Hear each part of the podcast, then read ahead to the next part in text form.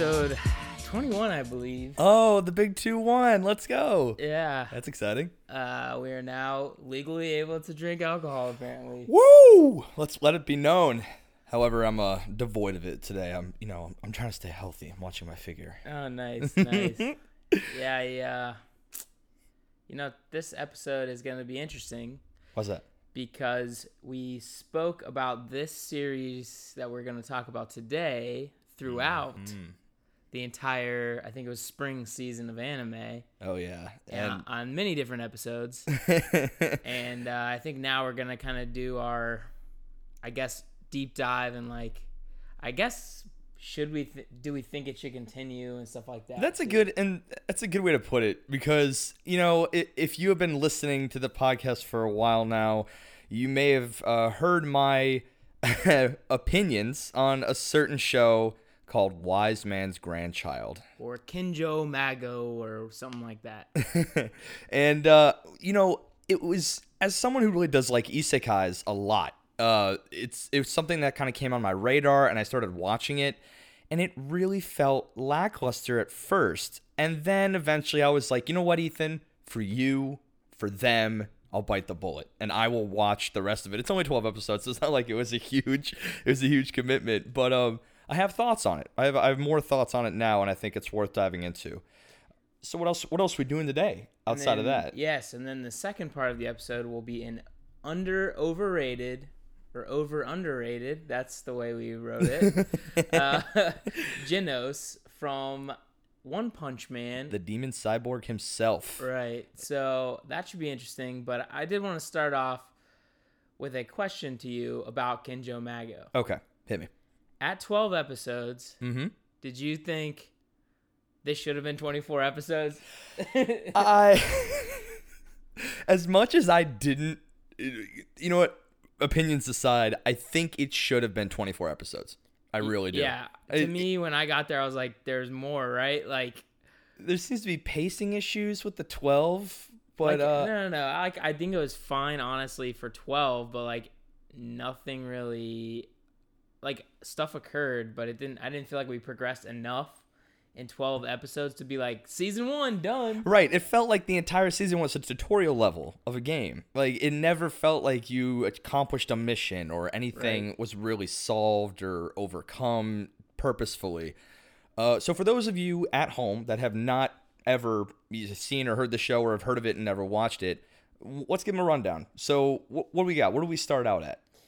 Yeah, so the very first scene basically you you come to find there's this guy in Tokyo, you know, salaryman. He dies, gets hit by a bus or something. Or a Truck-kun? Yeah, you know, truck Sundere Sundere truck kills him.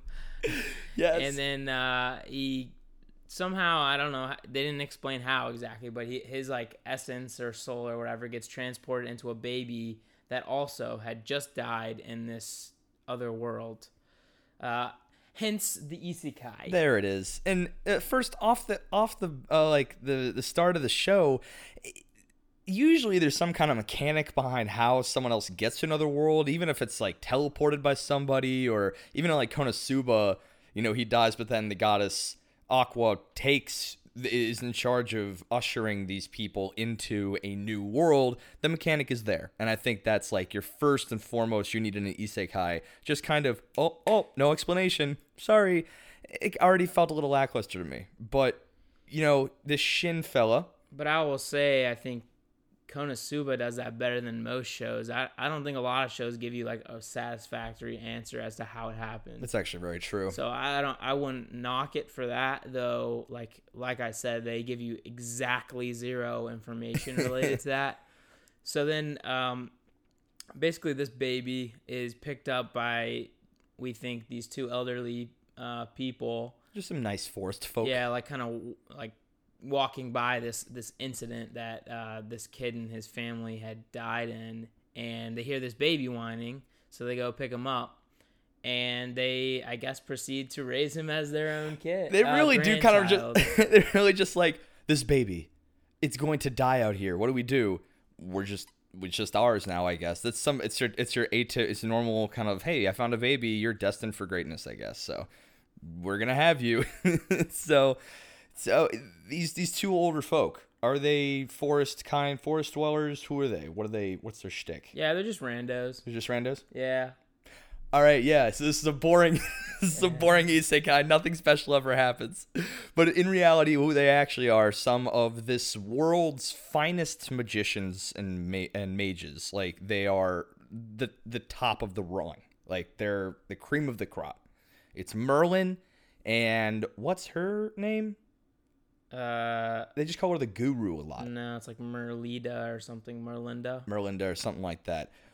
Everyone calls it, this old man basically wise man, hence the name wise man's grandchild. Whoa! And then there's the guru, and they are uh, basically raising this boy. And as they're raising Shin Wolford, Yeah, so the reason that they're considered the wise man and the guru, um, earlier on, before all this had occurred, there was this demonoid crisis. And so, what that basically means in this world, there's like base level demon that inhabit like animals and crap like that, right? Well, in this specific scenario, a demonoid means someone who was a human became infected with demon demonland, you know, demon crap, and started going on a rampage. hard, hard, crazed, Yeah. filled, running amok, essentially. and, uh, they were kind of called on to go you know dispose of this demon and they ended up doing that and then going on from there you know uh, basically that country then owed them a great debt of service like obviously Mm-hmm. and uh, that's where the whole wise man kind of moniker comes from and guru as well and his uh, merlin his um what why are you looking at me like that I just, sorry, I just had uh, a thought about demonoids, which we'll come back to the demonoids later because I have some thoughts on them. But we have Merlin. Yeah, Merlin's like kind of an attack magic, uh, transportation magic kind of um, specialist, and she, uh, Merlita, I swear that's her name. Yeah, Merlita. I'm gonna call her Merlita. Whatever, Grandma Merlita. Um, yeah, as you can tell, the names were not compelling. Not even a little Um, bit. I mean, it's also been a bit for me. I watched it when it came out, and I think it's like three months ago now or It's two. it's been not even been an hour for me. It's it's already been forgettable. But yeah so anywho she she kind of her specialty is imbuing magic into like threads and like into armor and stuff like that she's and the world renowned uh, specialist at this i forget specifically. what they call it um, magical gear, essentially. Yeah, Yeah. yeah, so yeah, just anything that has been endued with magical powers that is considered magical gear. Uh, so these old random folks, they're no slouches. There's some of, if not the best in the entire land. Right. And Shin Wolford's getting raised by these two elite masterclass magicians. And as they come to find out, he himself is quite the magician. hey something of a prodigy Yeah, more than a prodigy, even. He is such a powerhouse that he, they feared letting him loose on the country at large. Mm-hmm. to the, like, they basically sheltered him, trained him in magic and swordplay till he was 15. And at 10, he himself killed a demonoid. At the wee ripe age of 10. I don't think is- it was a demon one i think it was like a little It was like a bear, right? yeah it was like a higher level demon but not a demon Not demonoid. Okay, yeah. So it's like an, an animals can also be demons, but they are nothing to scoff at. So that's why Sure. Merlin freaked. He was just like, "Whoa, my kid's a freaking genius!" Right. So what you don't know in the beginning is like this is super hard and super rare. Yeah. That even like just one person could kill him. Like when you kind of move on through the series, you see how they built up their armies and like the different divisions of it. And it normally takes like a full division of like four swordsmen and backup like magicians to even take on something of this size. And you know, Shin kills it by himself. So, what is very interesting about this form of isekai is he's reborn as this baby, but he retains all of his old, uh, you know, his 26 year old or whatever he was, Right. uh, knowledge, and that includes physics, science, math, all those kinds of things. And as a power system, it's sort of interesting because to all the people that are in the world, like science doesn't exist to them. They only know magic. Right. But he comes into a world of magic with his science knowledge and is able to combine both of them and become this crazy prodigy. Now, let it be known that in the past, I have said that this particular aspect of this show was a huge turnoff for me. And the reason why I said it before was. Because you're wrong. Oh my God. but no, I, I didn't feel very. Uh, I don't know, satisfying for the power fantasy in this world to be utilizing what I would say we would consider high school level knowledge on science to be so powerful that he's actually like could sway the ba- like the balance of power throughout the entirety of this world, not just the kingdom. Um, I have since kind of turned on that after watching the entire first uh, first season. It it it kind of dampened the blow of me saying, "Oh, this is dumb." When I realized that it it's kind of as you were saying. So okay, fine, you were right, Ethan. Whatever. that the fact that you just figured this out now no, is just so surprising. Oh, to me. just they, they did not translate it well in the first couple of episodes before I stopped, and then I watched it today. Just I'm like, okay, trust me when I say things. this is we are we do have degrees, but we do have academic debates. I've about- literally never been wrong.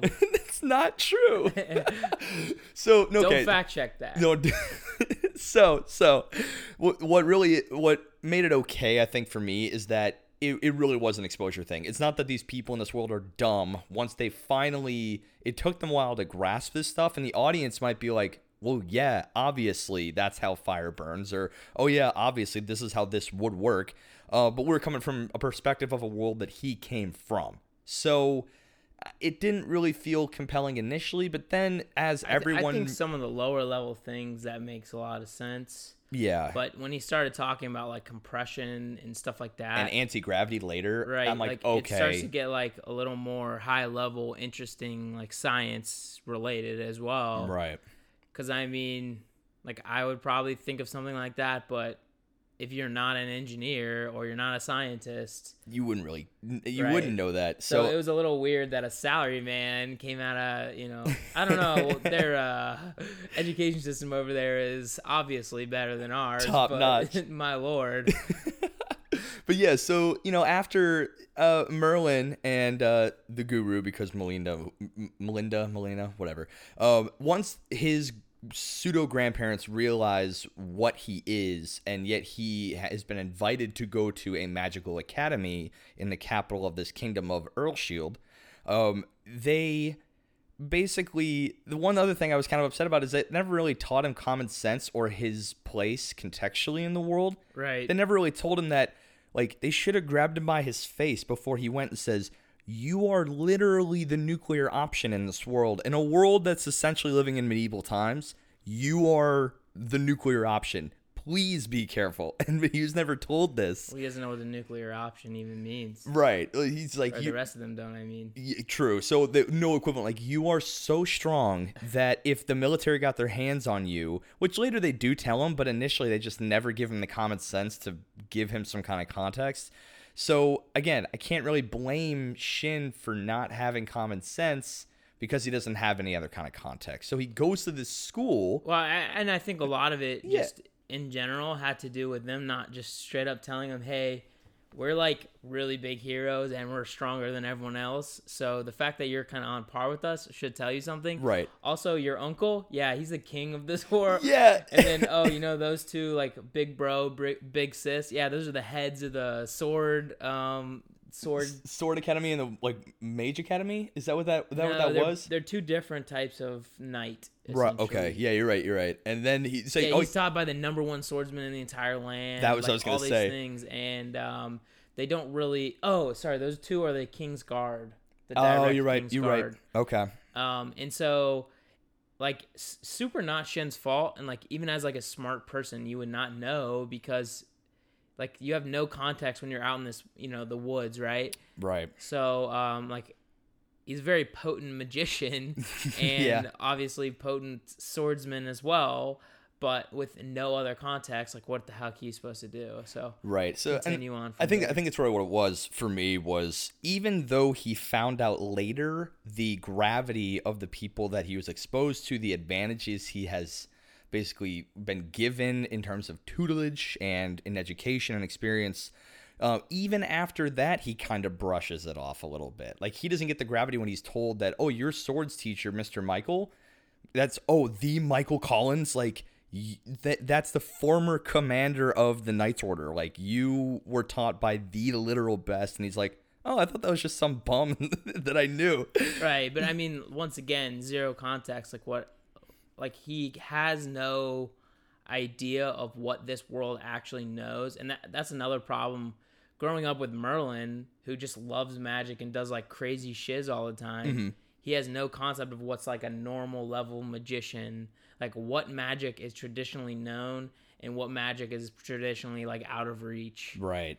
and uh, I, I think one part that they did a poor job of, well, there's plenty of parts that were poor, but one part they did a really poor job of was um, with Merlita or whatever her name is. she has the ability to basically write scripts on clothing, and then it will be imbued with that ability or whatever it is, right? Shiny coat.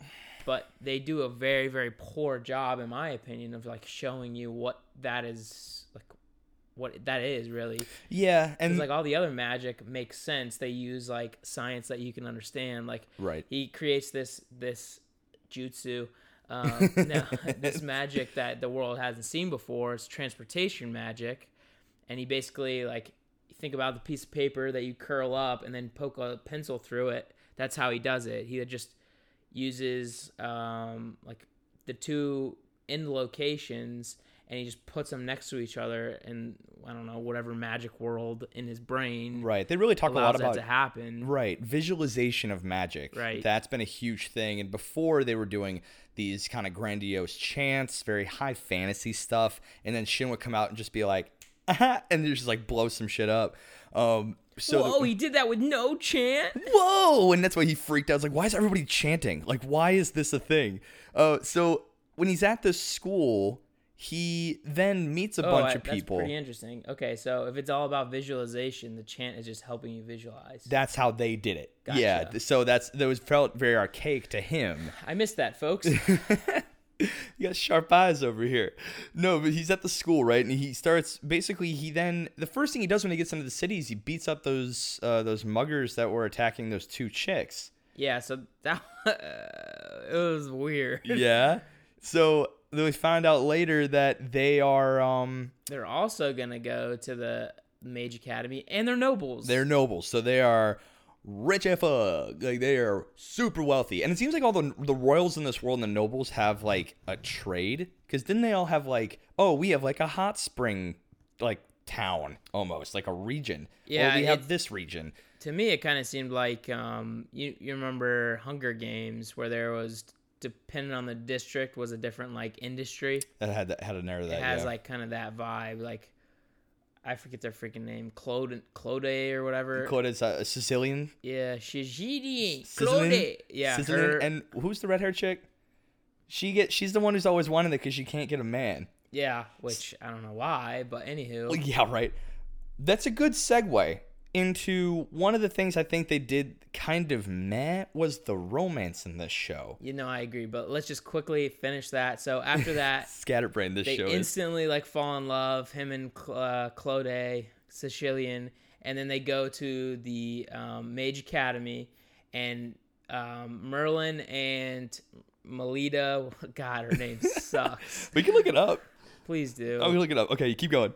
um, they actually have a residence within this the the kingdom because obviously they're the, the grand heroes, and that's where like their their home base is now. And they they take the king Augustus Clo uh, what's ever his name is Earlshide. I Who's who's who's this person? the king? The king? Oh, uh, Earlshide. Yeah, but it's Augustus, right? Uh, yeah, August Augustus is the, The is the something. prince, right? I thought he was the ninth, and then he, he's the tenth. Oh, then I can buy that. Yeah, that's whatever. probably. That's prob- Anywho, um, so they take the king aside and they say, "Look, he's gonna go and join your school, but you cannot use him for military like strength and gain." That I found that's actually a highlight of the show for me. For sure. Was how at least Merlin had an understanding and like all the people that knew Merlin and what Shin could do were very in tune with his context, even if Shin wasn't. So they were like the military. If we were to get them, would shift the power so far that we would probably be our own ruin because they would try to militarize him. And I loved that they had kind of a negative view of political and military systems in this world. Yeah, I mean, because basically, if you've got Shin out there, you just take over the rest of the world, right? So, or maybe he thought they thought you know the rest of the kingdoms would find out they have this power and come and try to take it, that kind of thing, and just started big old wars all over the place. Um, I think from a early perspective that made a ton of sense, and then I don't know, I I kind of hated that they lost the lead on that Yes. like as a city uh sorry the the season went on. So just quickly trying to finish off like a quick little plot. Um the Chilean chick that he saves he ends up falling in love with and getting engaged to her.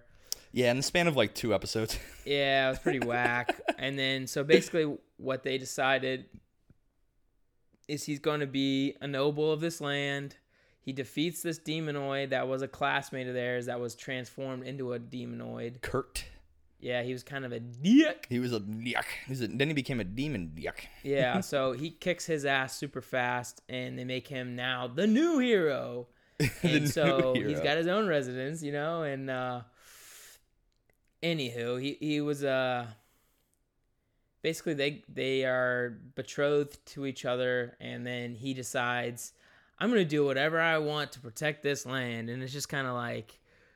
It really, Merlin and Merlita set up this very specific bounds to like keep you from doing that. That- and then he militarizes a group of kids to be stronger than the rest of the world. literally, he makes a study group, and because Shin is so good at magic, just these kids, by his tutelage, become stronger than any other, any court magician, anything. They're literally the the strongest beings in this world uh, that isn't a demon, I guess. that we know of. That we I mean, know they're, of, They're like all archmages now, and it's like, okay. Oh my gosh! And So like from a power escalation standpoint, it got way out of hand. But that's what they're going for. Like yeah, and- this show really lends itself to like the power fantasy of just like super escalation and then they try to throw in this weird romance that didn't land at least for me and you, know, obviously. I had a thought about why, and I and I, actually I don't think that the romance tumblr bait Tumblr bait, a little bit of Tumblr bait, but also it's like that feels like a lot of the plot points in the show were all half measures. You know, it, this this romance felt like it wedged itself into the overarching story. Like they had a good demonoid thing going on, and then it's almost like you heard a records like a record skip. Oh, and now they're gonna fall in love. Ha ha ha! Let's take three episodes to not even focus on the main. yeah it was really Stakes. aggressively um hard shift away from like what was actually going on so i agree with you there that was like super not cool in my opinion a, a, a show that may have done this better was Sword Art Online, weirdly enough, because they do take a shift. They do take a shift in Asuna and Kirito's like relationship, and um, but it felt like it kind of organically worked its way in and out of the story. But this one, like they saw Sword Art Online do something like, yeah, yeah, write that down. Let's do that. That that looks good. But it, it, they didn't give themselves the time or anything for this romance or any of these romances to kind of naturally occur. And I think Yeah, I think that's the other thing. Well, and this is a world where like it's like noble arranged marriages type deal too. Oh yeah. So like I don't know, it kind of felt like they were trying to like harp on that because they kept bringing up uh the the prince and his like betrothed. Was it May? uh, or no, like May that. was his little sister. I don't know. Yeah, Elizabeth was his uh Augie's, as I'm calling him, Aug's uh, uh fiance, and Yeah, it's very and- arranged. Yeah, so I think uh, kind of an interesting p- part of this kind of uh, show though was it's it showed that everyone sort of has the ability to be trained up like Shin. I did like that. Uh, that's kind of why I turned around on the whole, oh, Shin's got the brain of a high school and everyone's an idiot in medieval magic land. Yeah, that's where I turned around and I realized, okay, they can get there, and they kept harping on visualization techniques for their magic. Well, because even May, uh, the prince's younger sister, like she was good. she taught she taught herself how to fly or whatever. Once he explained like the basics, right? right. So I think you know, from a it was hard to say like a training arc because there really w- there was and wasn't.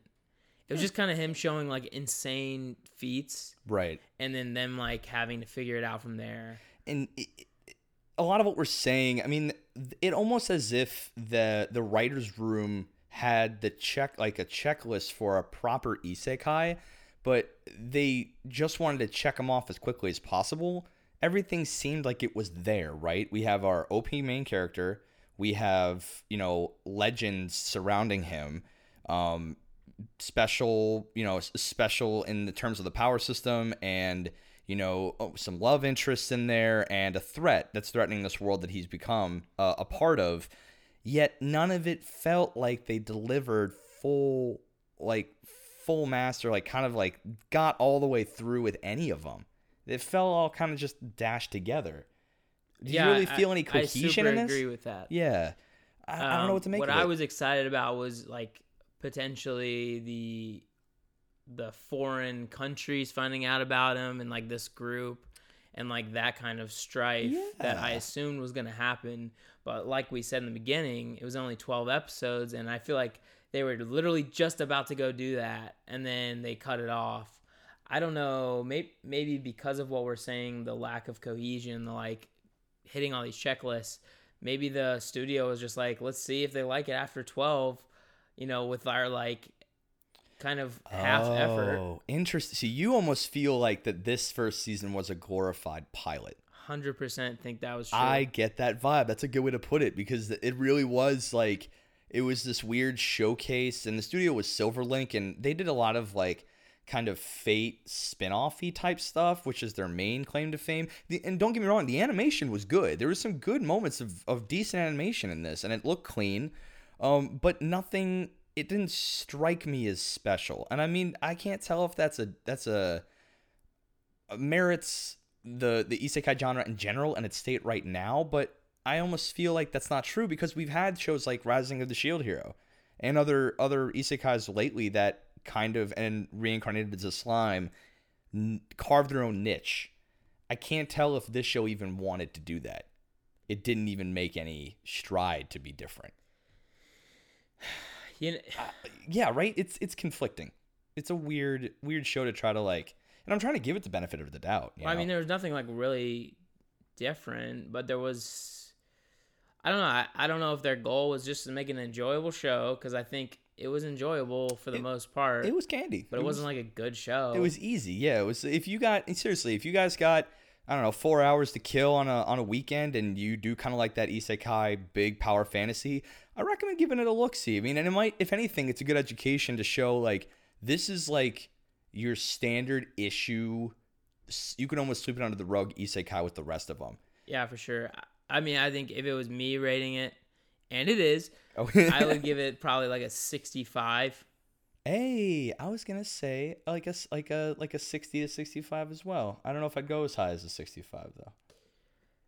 I'll say 65 just for the hope that they maybe maybe this was a pilot and Right. they'll tighten it up and like actually give you like the plot that you were hoping for Yeah. from this season the next one. That's that's kind of where I'm at.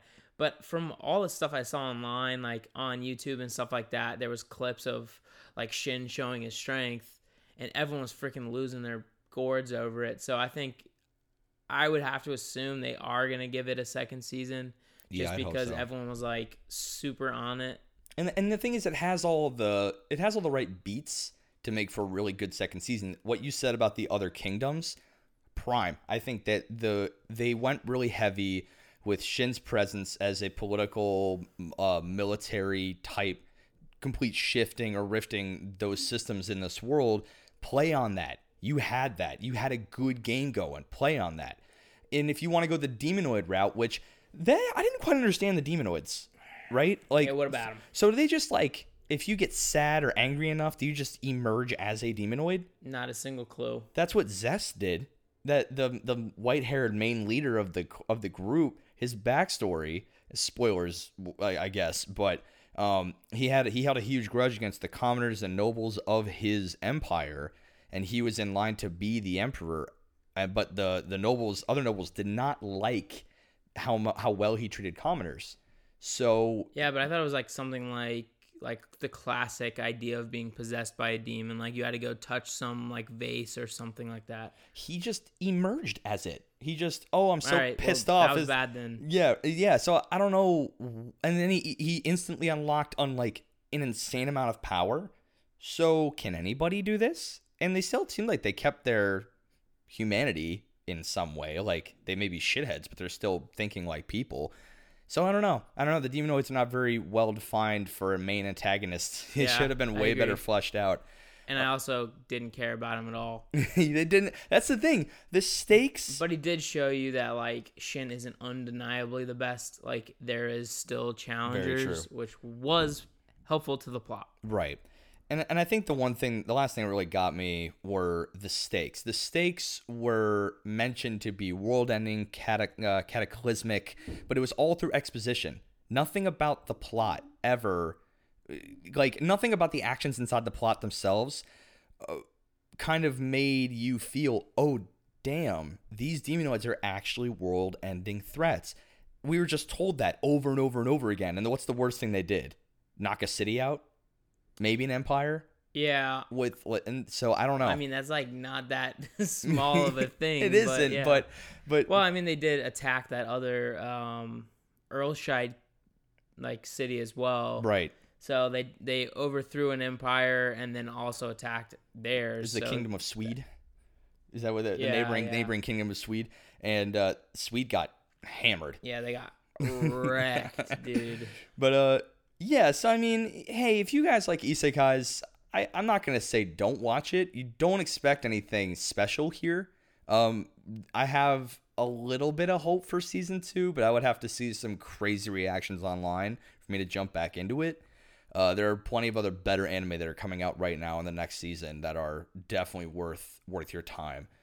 Uh, you know, final thoughts. I mean, you were you were kind of really liking it initially. Yeah, I mean, like I said, I enjoyed it. Like it was largely watchable.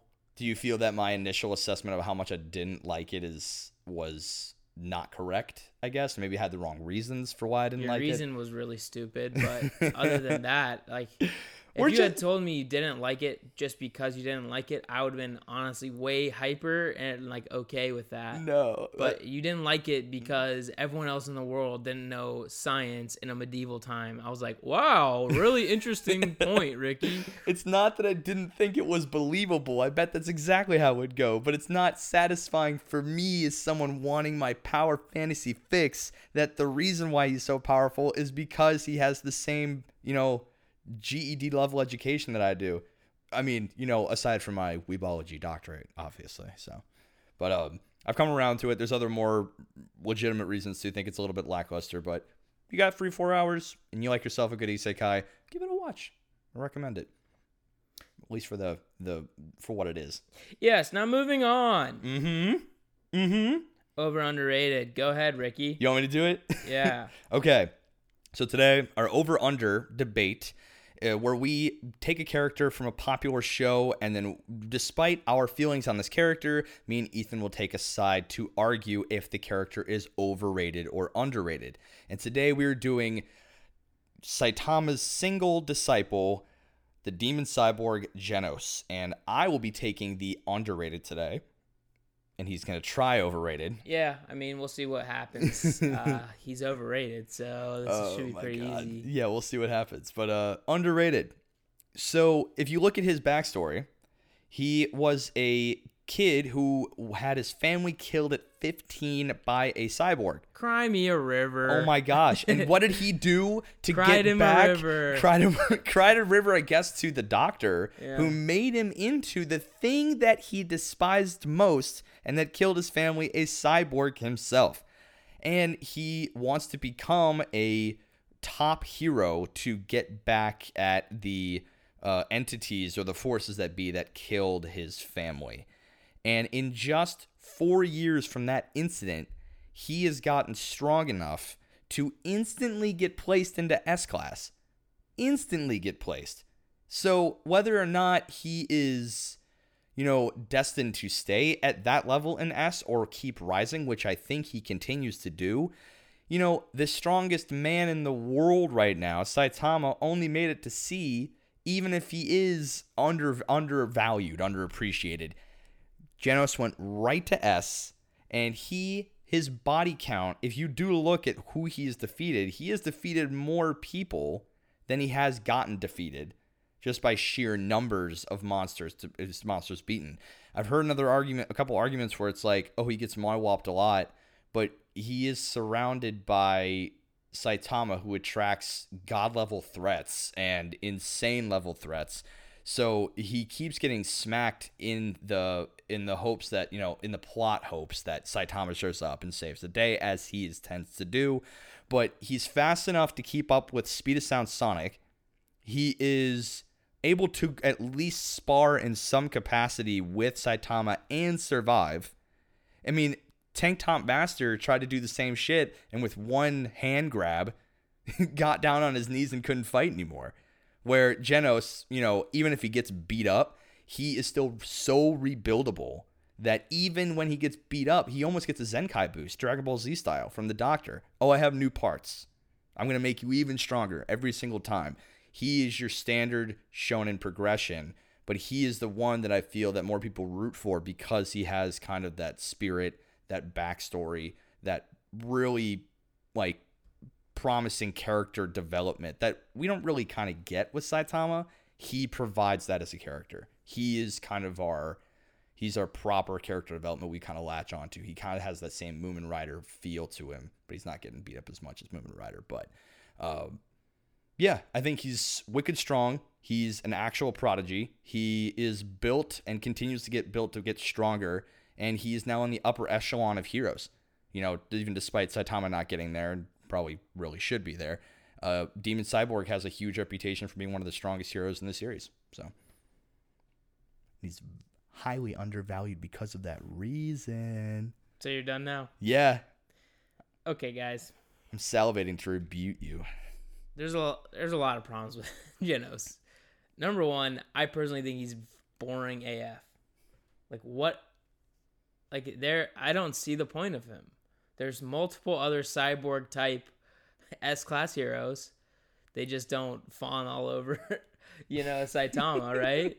yeah. Drive Knight's way cooler. Emperor, Kid Emperor is really cool. Um, nobody knows about Blast or whatever.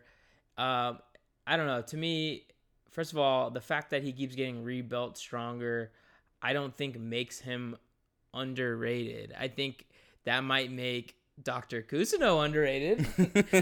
uh, my my problem is when when you talked about his de- various victories and things like that, um, you have to think of like I don't know. I think of everything in like power levels and like um, forms, like you would with with uh, Dragon Ball Z, right?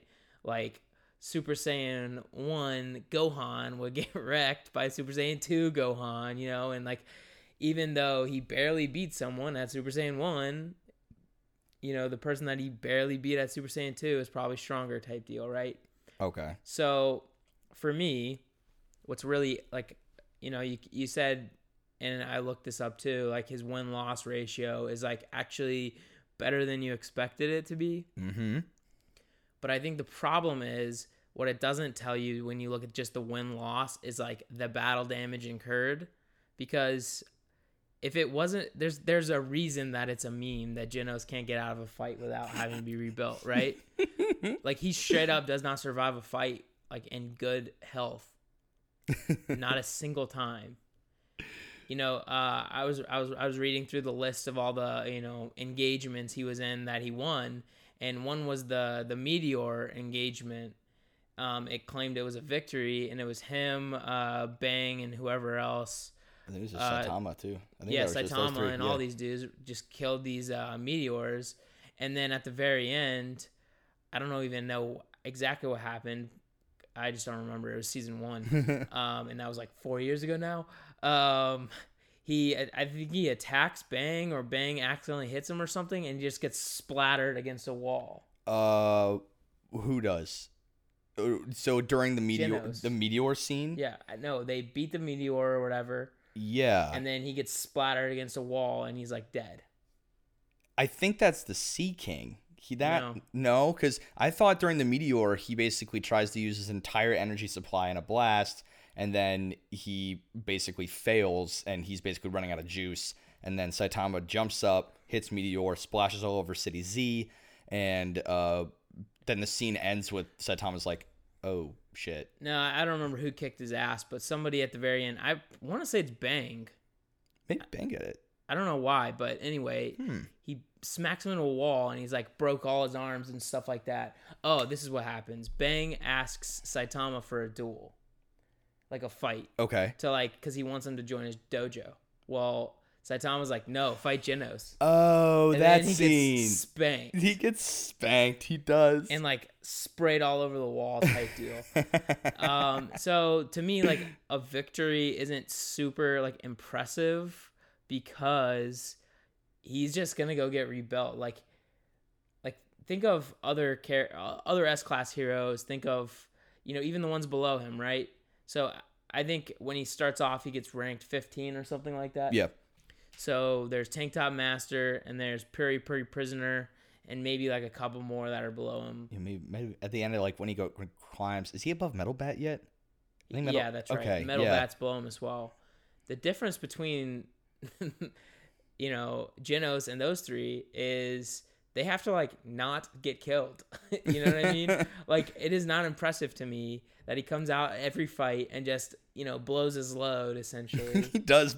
In machine gun blows. right and then he gets Hmm. he gets dismantled every fight and he might have won but if he wasn't a cyborg you know he's done you know that kind of thing like Puri Puri Prisoner is more of a hero in my opinion because he's putting something on the line like this dude is putting absolutely nothing on the line and he's absolutely like getting wrecked every time he might be abating the threat slightly he's also getting off screen quite a few times at least in season two i know goketsuku kicks his ass um, there's a couple other that do like off screen him I think And Elder Centipede kind of crushed him too. Yeah, Why am I helping you? No, keep going. like helping you in Well, your I was argument. say that too. But anywho, you know, f- from like a compelling character perspective, I don't think he's he's like he's way overrated in that regard. Like people fawn all over him, and I just I find nothing compelling about him. The only thing that's cool is that he keeps like asking Saitama like for wisdom, and Saitama's like, "Yeah, dude, all I did was I ran a 10k. I freaking did 100 push-ups and I did 100 sit-ups every day. Like that's literally it, dude. Like, Can't forget I, about your squats. I don't know what to tell you. And then you know, Elder Centipede. He fight. He tries to fight him. He gets dismantled essentially, and he's like, I think he's like out like one arm and one leg or something at the end of the fight. And he asks Saitama, he's like, Master, what did I not do? And he's like, I guess you didn't try hard enough. yeah, I remember that. It's Yeah. actually pretty funny that he writes it down like it's gold. Yeah, he just claps him up pretty hard right there. Uh, pretty savage on Saitama's uh, part, but yeah, I don't, I don't know. There's just not really anything compelling about his character. He's not I got no real stakes because they don't let him like just die like he should. They rebuild him no matter what, so it's not impressive from a hero perspective. And I don't know. There's there's something I think different about this philosophies of um, Saitama and Genos. Like Saitama's doing doing hero work like for fun, but also just like be a hero. Genos is doing it for like straight up revenge. Like there's no there's no real point to Genos being an S class hero. He's only there so he can try to get as much information and whatever. And then in the first se- um, first season, Drive Knight tells him, "Hey, be careful." Like, uh, actually, was it Drive Knight or was it the other dude? It was Drive Knight saying, "Watch out for Metal Knight." yeah, Metal Knight. Drive Knight was Kid Emperor's invention, right? Yeah, that's yeah, right. and he's he's so good at invention. He's actually top fifteen, I think, which is pretty cool. Uh, Yeah, so anywho, there's there's multiple other cyborgs above him, and they don't seem to be dismantling and getting rebuilt every fight. So you know, yes, his win loss is fairly impressive, but what they do not say, like I said before, is you can win a fight, but then if you're not a cyborg, you'd be dead type deal. Like I think even even the first couple of fights he, he's in, he would have lost had he not been a cyborg. and then there's like I guess a question, right? It, are you are you really the hero if you're being rebuilt by Doctor Kuseno, or is Doctor Kuseno the hero? It's it's an interesting That's thought. that's worth actually. That's an interesting thought too because it. Well, I'm done, so we can continue. Okay, yeah, now. yeah, but yeah. So your your main argument is that for Genos, there's nothing really on the line. Do you think that maybe it's just come? He is putting like if his core gets broken, there's no coming back from that. That's just it. Yeah, my problem is his core should have been broken in all this battle damage he's got. They're just like plot armoring him. Well, yeah. So I mean, I don't know. I feel like that he's still fighting because I don't know if the revenge thing is his fuel mot- motivator as much anymore. Because when he does fight for the citizens, he does he is fighting to protect, not to oh like you are the embodiment of like who killed my family or whatever. He is trying to be a genuinely a proper hero. If he was really that revenge bound or I don't know. trying I to think be he, he does a lot of like collateral damage, like destroying cities type deal. When, however, when he did fight against the Queen Mosquito chick, he did make sure before he incinerated the entire like horde, the swarm, that there were no people within a like a couple hundred meters in any direction. And Saitama got there so quick that he couldn't see him coming. That's the only reason why Saitama got caught up in that blast. So I think he has a genuine concern for the citizens. Collateral damage, yeah, I can give you that one. But I think if he were truly a hero for revenge and only revenge, he wouldn't give a shit about what he did to the people. You know, well, he's gonna get kicked out of S class if he starts killing a bunch of people. I think is is really the, the point. I think there's also he's got a flaw in his philosophy. He sees Saitama knocking everyone in one hit, right? Mhm. And he thinks power is the only answer.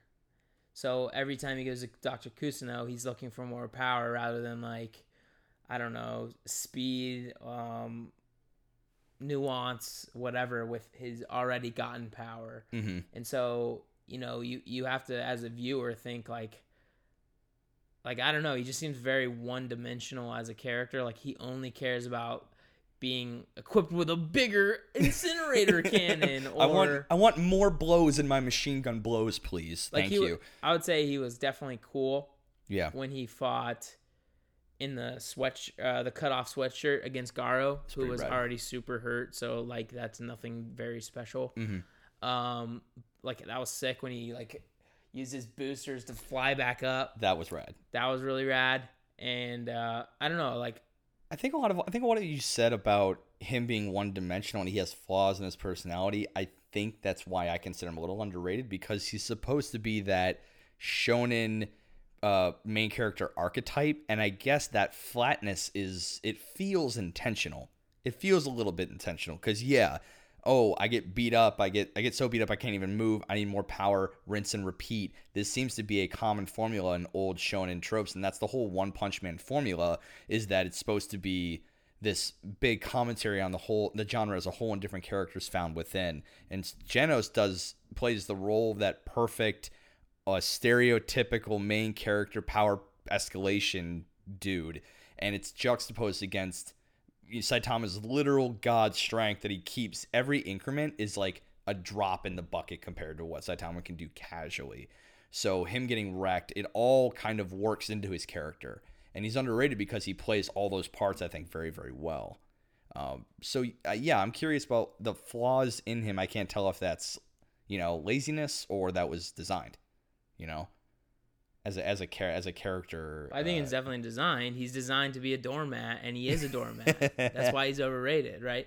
I don't, you know, I okay. Here, I'll put it this way: if only season one existed, he's not S class hero.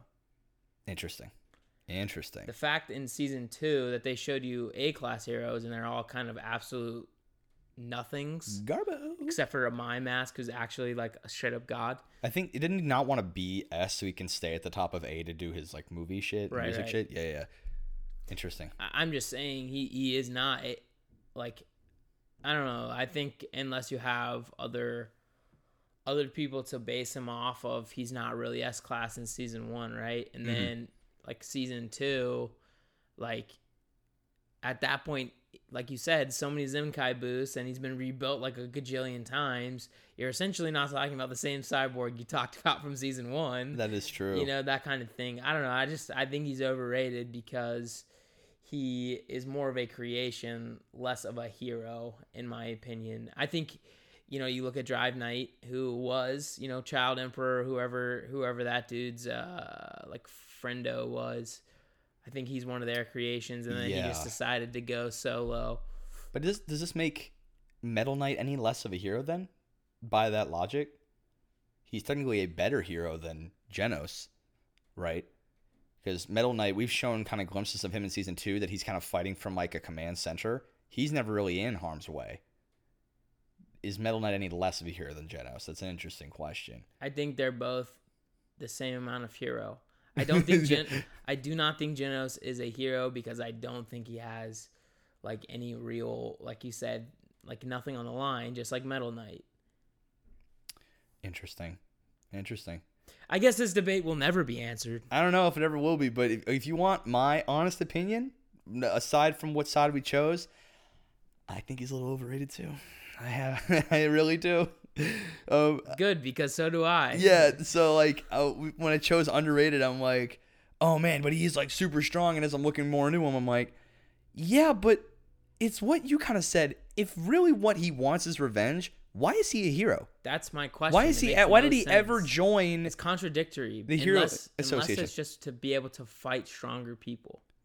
Then sure. I mean, couldn't you seek that on your own? I don't know. It, it feels odd to me that he finds that this is the path to, I guess, redemption or revenge for his family. This seems like the wrong way to do it. Uh, but now that he is a hero and he did make S class, you would think, uh, you know, I and I, I hate that he was written to be the doormat you talked about because I think aesthetically he is super super cool. He's a super cool Yeah, character. he's cool, but I think you know, like you're saying, he's written to be this doormat, and I don't know. I think he's written to feel underwhelming. I think he is literally written to be overrated because, as the viewer, we are literally watching Saitama be grossly underrated Right. as the strongest being on Earth, as far as we know. We don't know what Blast's deal is. Right. And he's kind of the flat. That's the thing. Genos is meant to be the flashy boy. He's meant to be the guy with all the combo moves. Well, I and didn't even mention this, but he, I think later he actually rises up to rank seven or something like that, Oh yeah. and that means Flashy Flash, Yeah. Watchdog Man, Zombie Man. All these guys are ranked lower than him, and it's Which like is insane to me, right? Like you would think Watchdog Man would probably kick his ass, right, dude. and yeah. I think he really freaking would. yeah. And and Zombie Man's in, literally invincible, so I don't get the point of that. Yeah, so I I think I think it's unfortunate that a character as cool as Genos never really got a a moment of like my storyline has had a milestone. There's he never gets a milestone. He is a demon doormat, sadly. And I don't know if one designed him that way or not to be that way, but you know, I think they could have used him more. There's more there to be done. So man, were you right today? Were you right today, Well, Ethan? because and I, I think the only thing that was like a saving grace for the underrated approach was his win loss record. it's better than you think, isn't it? Well, it's it's hard to like argue it, and then you know I just had to take this stance of like, yeah, but he, like, if he's not a cyborg, his win loss ends at one win That's a that's a good point, because you- he's completely rebuilt every time. right, and I think I wonder if he fights the way he does, close combo like machine gun blows. We've been saying he gets in there really like really close combat because he knows if he loses an arm or a leg, he's good. You know, would you fight if you were in his shoes? Would you fight knowing you would be more rebuildable than the average person? Well, that's what I mean. Like that's why I think Puri Puri Prisoner, Metal Bat, all those dudes below him are actually better heroes, quote unquote. Uh, they get in the same way fighting style almost, but they don't have the same. well, luxury. no, but oh, like they have to protect themselves in, in a way that allows them to fight the next battle. Right. Interesting. So thoughts. that's where that's my points. So can we uh, can we say that the doctor is the real underrated one here? for sure He is a that, that mushroom head is covering an abnormally large brain. Because I don't know how or why he is allowed. Like basically, Genos is his pet project. Where did he get how- the money? Right. He's is he like this Doctor Eggman type where he, He just like be massive? No, he's Capsule Corp. Uh, he's Bulma's dad. Yeah, where the hell did he get the money from? oh, I use my capsules to steal everything from my company. What what awesome tech. so man. All right, folks. Uh, that was fun. Um, please like, comment, subscribe if you are on YouTube right now. We are filming these podcast episodes now. Yes, please. Um, if you would like to see our faces and or other things around my apartment slash laboratory, feel free to watch that on YouTube. yeah, we're in the holodeck of Yeah. the laboratory out in the middle of the ocean, and we actually made it look just like Ethan's apartment. You know, just keep it cozy. crazy. just keep it cozy. So, also, if you want to listen to any of the, the podcast itself, you know, Apple Podcasts, Spotify, Google Podcasts, Stitcher, or anywhere else you go and find your audio content, specifically podcasts. Um, but we're maybe we'll come out with a Weeb album in the next uh, couple decades. Um, would you want to do an album, Ethan? Uh, Like a rap album? I wouldn't do a rap album, but I could do like a real weird, like lo-fi anime mix. Ooh. There's actually a dude I'm a fan of, and I'll just give him some free promotion because he's the boy.